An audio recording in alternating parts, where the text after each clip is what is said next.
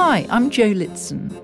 Welcome to The Thinking Traveller, a series that draws on the passions, expertise, and knowledge of Academy Travel's tour leaders to bring a wealth of insight to your travels, one topic at a time. Goethe described him as a genius after seeing the gloriously symmetrical Villa Rotunda just outside Vicenza in northern Italy. Thomas Jefferson so loved his architecture that he used it as the inspiration for his plantation residence, Monticello. Andrea Palladio was one of the greatest architects ever. Living during the Italian Renaissance, he was inspired by classical Roman architecture, but used it in a new, inventive way. His buildings were perfectly proportioned, intelligent, and gracious, yet unpretentious and practical, whether he was designing a church, a palace, or a country house. Dr. Nick Gordon is here today to tell us about Palladio's life and career and why his buildings and his writing continue to influence architects today. Nick is a cultural historian and a painter, and he leads art tours to Italy and various other parts of Europe. Welcome again, Nick. Great to have you back. Thanks, Jo. Uh, where was Palladio born? Uh, Palladio was born just outside of Padua uh, and ended up spending most of his life uh, not traveling very far from that kind of region in the Veneto, from between Vicenza, Padua, Verona, and Venice. He kind of, uh, for the most of his part of his life, he was just in one very small corner of Italy. So, what was his? What kind of family was he born into? He was born into a fairly uh, working family. So his father was an artisan, uh, and as a young boy, he was apprenticed to a local stonemason studio in Padua, and that he would be there. He was there from we think probably about ten years old until he was sixteen, when he uh, had the wherewithal to kind of break the terms of his his contract for his apprenticeship because he got a better offer uh, to go down to Vicenza and start working for a, a larger uh, stonemason and builders uh, workshop there. But nonetheless, even though he kind of broke the contract, uh, he ended up pay out the term of it and uh, remained friends with his original stonemason teacher. So did, he worked as a stonemason for a while then, did he? Uh, yes, right up until uh, about 1538. So, about the first 30 years of his life, he wasn't an architect. We know that once he moves to Vicenza in, when's that, about 1524, uh, he's working for the, the Pedemuro workshop. And there he starts off doing some stonemasonry, bricklaying, and ends up being a site foreman. So, he doesn't have a background as an architect. He's got a background as a mason and then as a master builder. So, how did he become an architect? Well, it was while he was uh, building a villa. He was the site manager for a villa that uh, a local intellectual, um, Trissino, was des- had designed his new villa that he wanted, and he was paying the the Pedemuro workshop to build it for him. And he happened to be going and having a look at the progress and got chatting with the site manager, who happened to be Andrea della Gondola. And from that, he kind of realized this guy is actually got some interesting ideas about architecture and seems to have the uh, just something about him that kind of he wasn't your ordinary bricklayer, he wasn't your ordinary stonemason, that he was there was something about him. And he picks him up, he starts uh, working with him. He then provides the the money and the backing on all the introductions he needs to provide him with a full education. He has him learn, although he's 30, he has him learn Latin, a smattering of Greek. He introduces him to a number of scholars in Padua, and in and around the University of Padua. He meets some of the great architects of the day there too. Uh, and he seems to kind of walk into that world very, very easily and be accepted by the intellects and the architects of his day. So Trissino was vitally important in his starting his career then. Absolutely, kind of he the, for about for the first ten years of Palladio's career, where he kind of transforms from being a builder into being an architect, it's mostly the the backing of uh, Trissino that allows that to happen. The man he, who pays for it and makes the introductions. And he takes him to Rome as well, doesn't he? Uh, yes. So in the 1540s, uh, because Palladio needs to understand Roman architecture firsthand, and there isn't so much. There is there is some obviously surviving in the Veneto, in Verona, for example. But he takes him down to Rome to study kind of the, the great Roman architecture that had survived. And so he has firsthand knowledge of what classical architecture should look like. So patrons were always important in his career. Absolutely. I think in any um, artist or architect's career during the Renaissance, it's all about being able to maintain good relationships with uh, often very, very powerful patrons. Part of that's practical. If you want to kind of build buildings, then you, you need to know people who are willing to fork out the money to do so. So, how did his um, career really get going then, his architectural career? It was uh, surprisingly slow. Uh, so, for about the first 10 or 15 years, he's got some smaller commissions, mostly for building villas and some, some urban palaces uh, in and around Vicenza. And these are mostly kind of once uh, Trissino introduces him to his other kind of uh, patron friends in Vicenza, they like what he does and says, "Oh yeah, kind of uh, build me a new palace, design me a new palace. That's great. Uh, I've got a villa, uh, needs a new and a few new buildings. We'll pass him the work." But in that early period, no one is really completing his buildings, uh, especially his villas in the whole. They're, they're deciding, well, kind of, yes, that's a great design for the whole villa, but I actually only need that bit in the middle. So this whole design over here, don't just don't worry about that. Just kind of build me that chunk. But so you kind of when you see his early villas, you kind of they're a little bit strange looking. It's hard to see what people saw in him in him. But it's until you look at his designs for what he wanted to build there that you start seeing that there is a great vision for what a new villa should look like. How did he get the name Palladio? Well, it's not a, a, name he was born with. He was born Andrea della Gondola. His family have nothing to, to do with gondolas. It's just a, a family name. But he gets given his name Palladio by his uh, by Trissino, kind of his first great patron, who didn't give it to him directly. Palladio was a character in an epic novel, an epic poem, sorry, that uh, had written about the liberation of Italy from the Goths so it's a, it's a long poem about the Justinian reconquest of Italy. Uh, when kind of Justinian comes in, it's this expulsion of Gothic influences in Italy. But Justinian's general Belisarius gets lost with the army in this labyrinth, and then an angel appears to them to guide them out of that labyrinth. And as the angel is going through, taking, showing them the way out, the angel is ex- explaining to them all the different architectural elements they can see, uh, often in deadly boring detail, but nonetheless, kind of it's uh, he explains the architecture, and that's the name that can then gets given to Palladio after this character in a in an epic poem. So again, Trissino's support. Exactly. Yes. Yeah. So he designed, uh, you know, once the career developed, so he designed churches and palaces, but also country houses, some of them farms. So it's quite a was that unusual in in that day?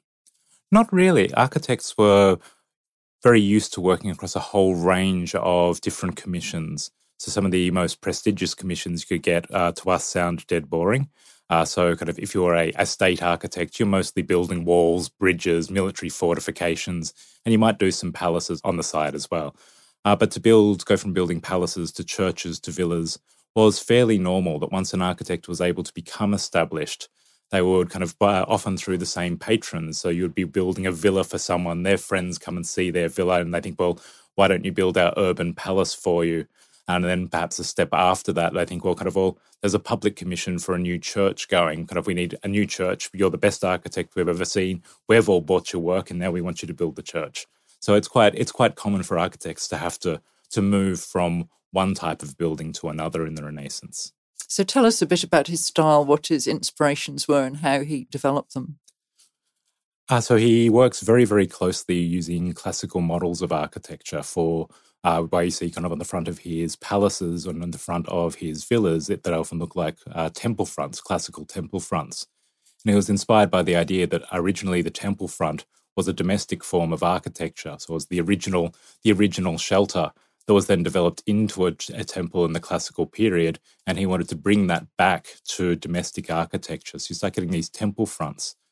But what is underpinning his architecture is this fantastic understanding of geometry and proportion. So when you start looking at, if you break down one of his buildings into a number of distinct elements, you find you've got two, often two dovecots at the end that stick up. Then you've got a low flat area and then a central raised area again.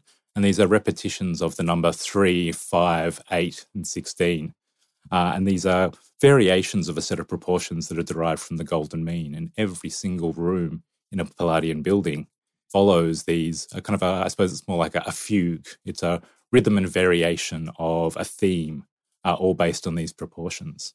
So it's got this lovely harmonic feel, very Exactly. mathematical in a way, I guess. Yes, but without feeling cold, which is wonderful. So again, it's it is quite like a piece of music that there can be a lot of very precise measurements, precise relationships, uh, very precise repetitions. But although it, it could feel very, very cold, it doesn't. He kind of keeps the proportions very similar uh, for domestic spaces. He keeps them uh, in a way that makes it very comfortable. So when you walk into a room uh, designed by Palladio, you don't feel dominated, you don't feel oppressed. It feels quite intimate and domestic still. So the exteriors, he did away with a, too much ornamentation. They weren't very lavish. But inside, he had these extraordinary frescoes in, in a lot of villas and paintings on ceilings and things. So just tell us a little bit about that and the way he wanted the simplicity outside, but some of the lavish artwork inside. The part of the reason for the simplicity is, especially in his villa farmhouses, was that the Venetians who were often paying for these to be built were outsiders that only recently conquered that territory on the mainland. And as they were acquiring this land, they didn't want to seem like kind of just yet another bunch of aristocrats. These aren't kind of buffets on horseback, these are cultured gentlemen. Uh, so he designed this new style, a kind of very refined, very elegant, but quite restrained look along the front to try and reflect the desire of his patrons not to seem like they're over the top. Uh, it's the idea that's then brought into England through his work of the of this is what uh, the gentleman's manor should look like. It's not some duke's castle in the countryside. It's a, a different set of values that Palladio is able to articulate in his architecture.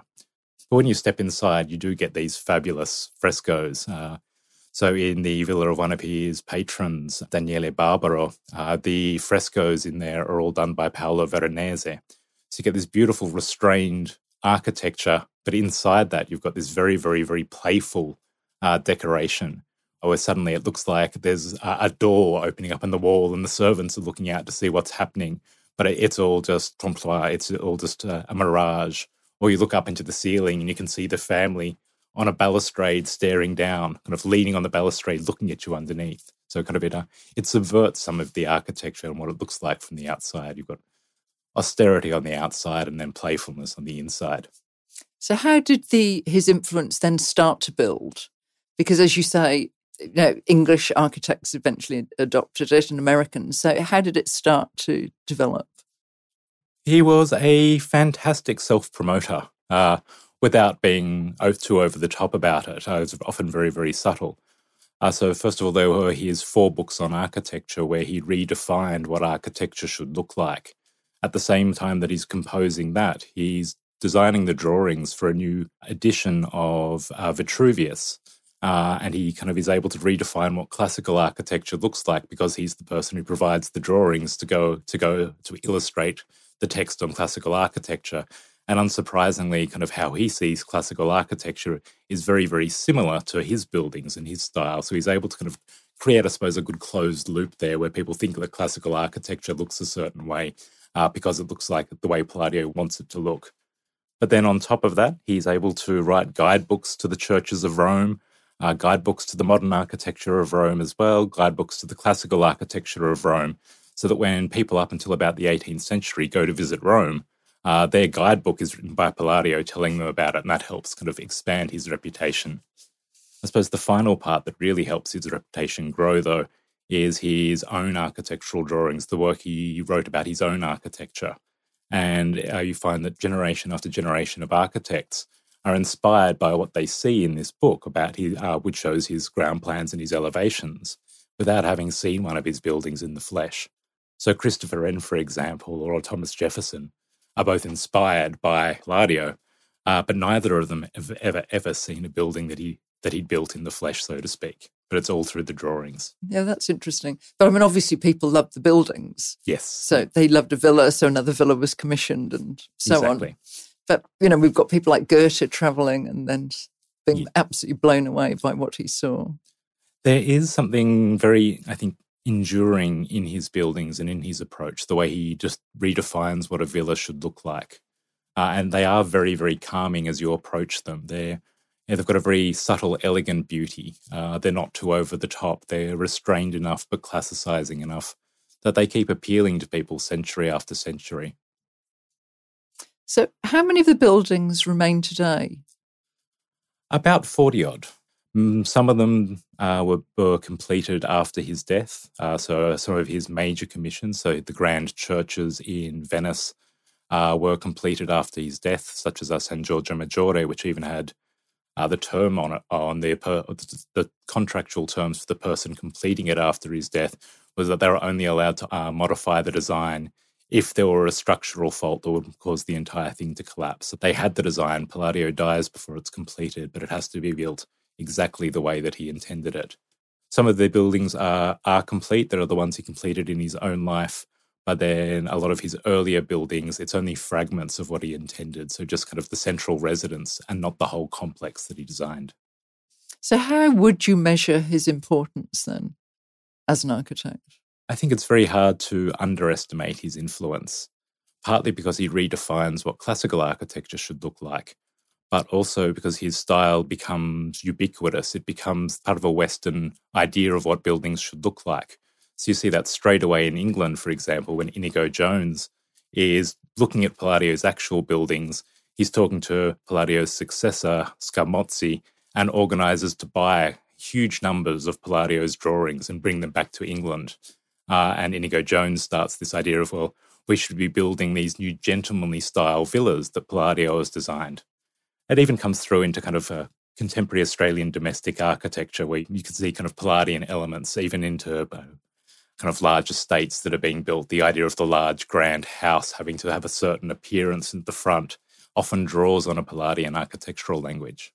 I saw somebody mention in an article that the McMansions in America yes. have probably been inspired to a degree by by his work. Yes, uh, for the most part, I don't think the McMansions uh, do it nearly as well. Uh, no, I'm sure not. But there are definitely elements in kind of your classic McMansion in that appearance, even the way that you have that slightly kind of at the, the well, I suppose at the front, kind of like a thrust stage coming out and the staircase leading up between kind of the columns that take you into the house uh, the idea that you have uh, around that central kind of entrance, you have wings that extend slightly out from the sides to give a sense of balance and width to the building, uh, are things that were developed by Palladio. And yes, we you can find them in McMansions in the US, in Australia as well.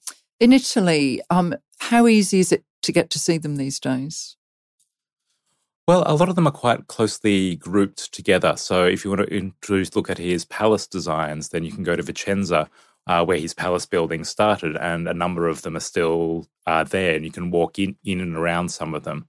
If you're looking for his churches, the best place to go is Venice, where you have his kind of these great churches that he he was commissioned to build in Venice, and then for his villas, which are uh, scattered right across the countryside between Venice and Vicenza. You find that some of them are private houses that are occasionally open to the public, others are museums, and some of them are even public buildings. So have you seen them all? I've seen most of them now. There's a couple in private hands I haven't got into yet. And how did you find them?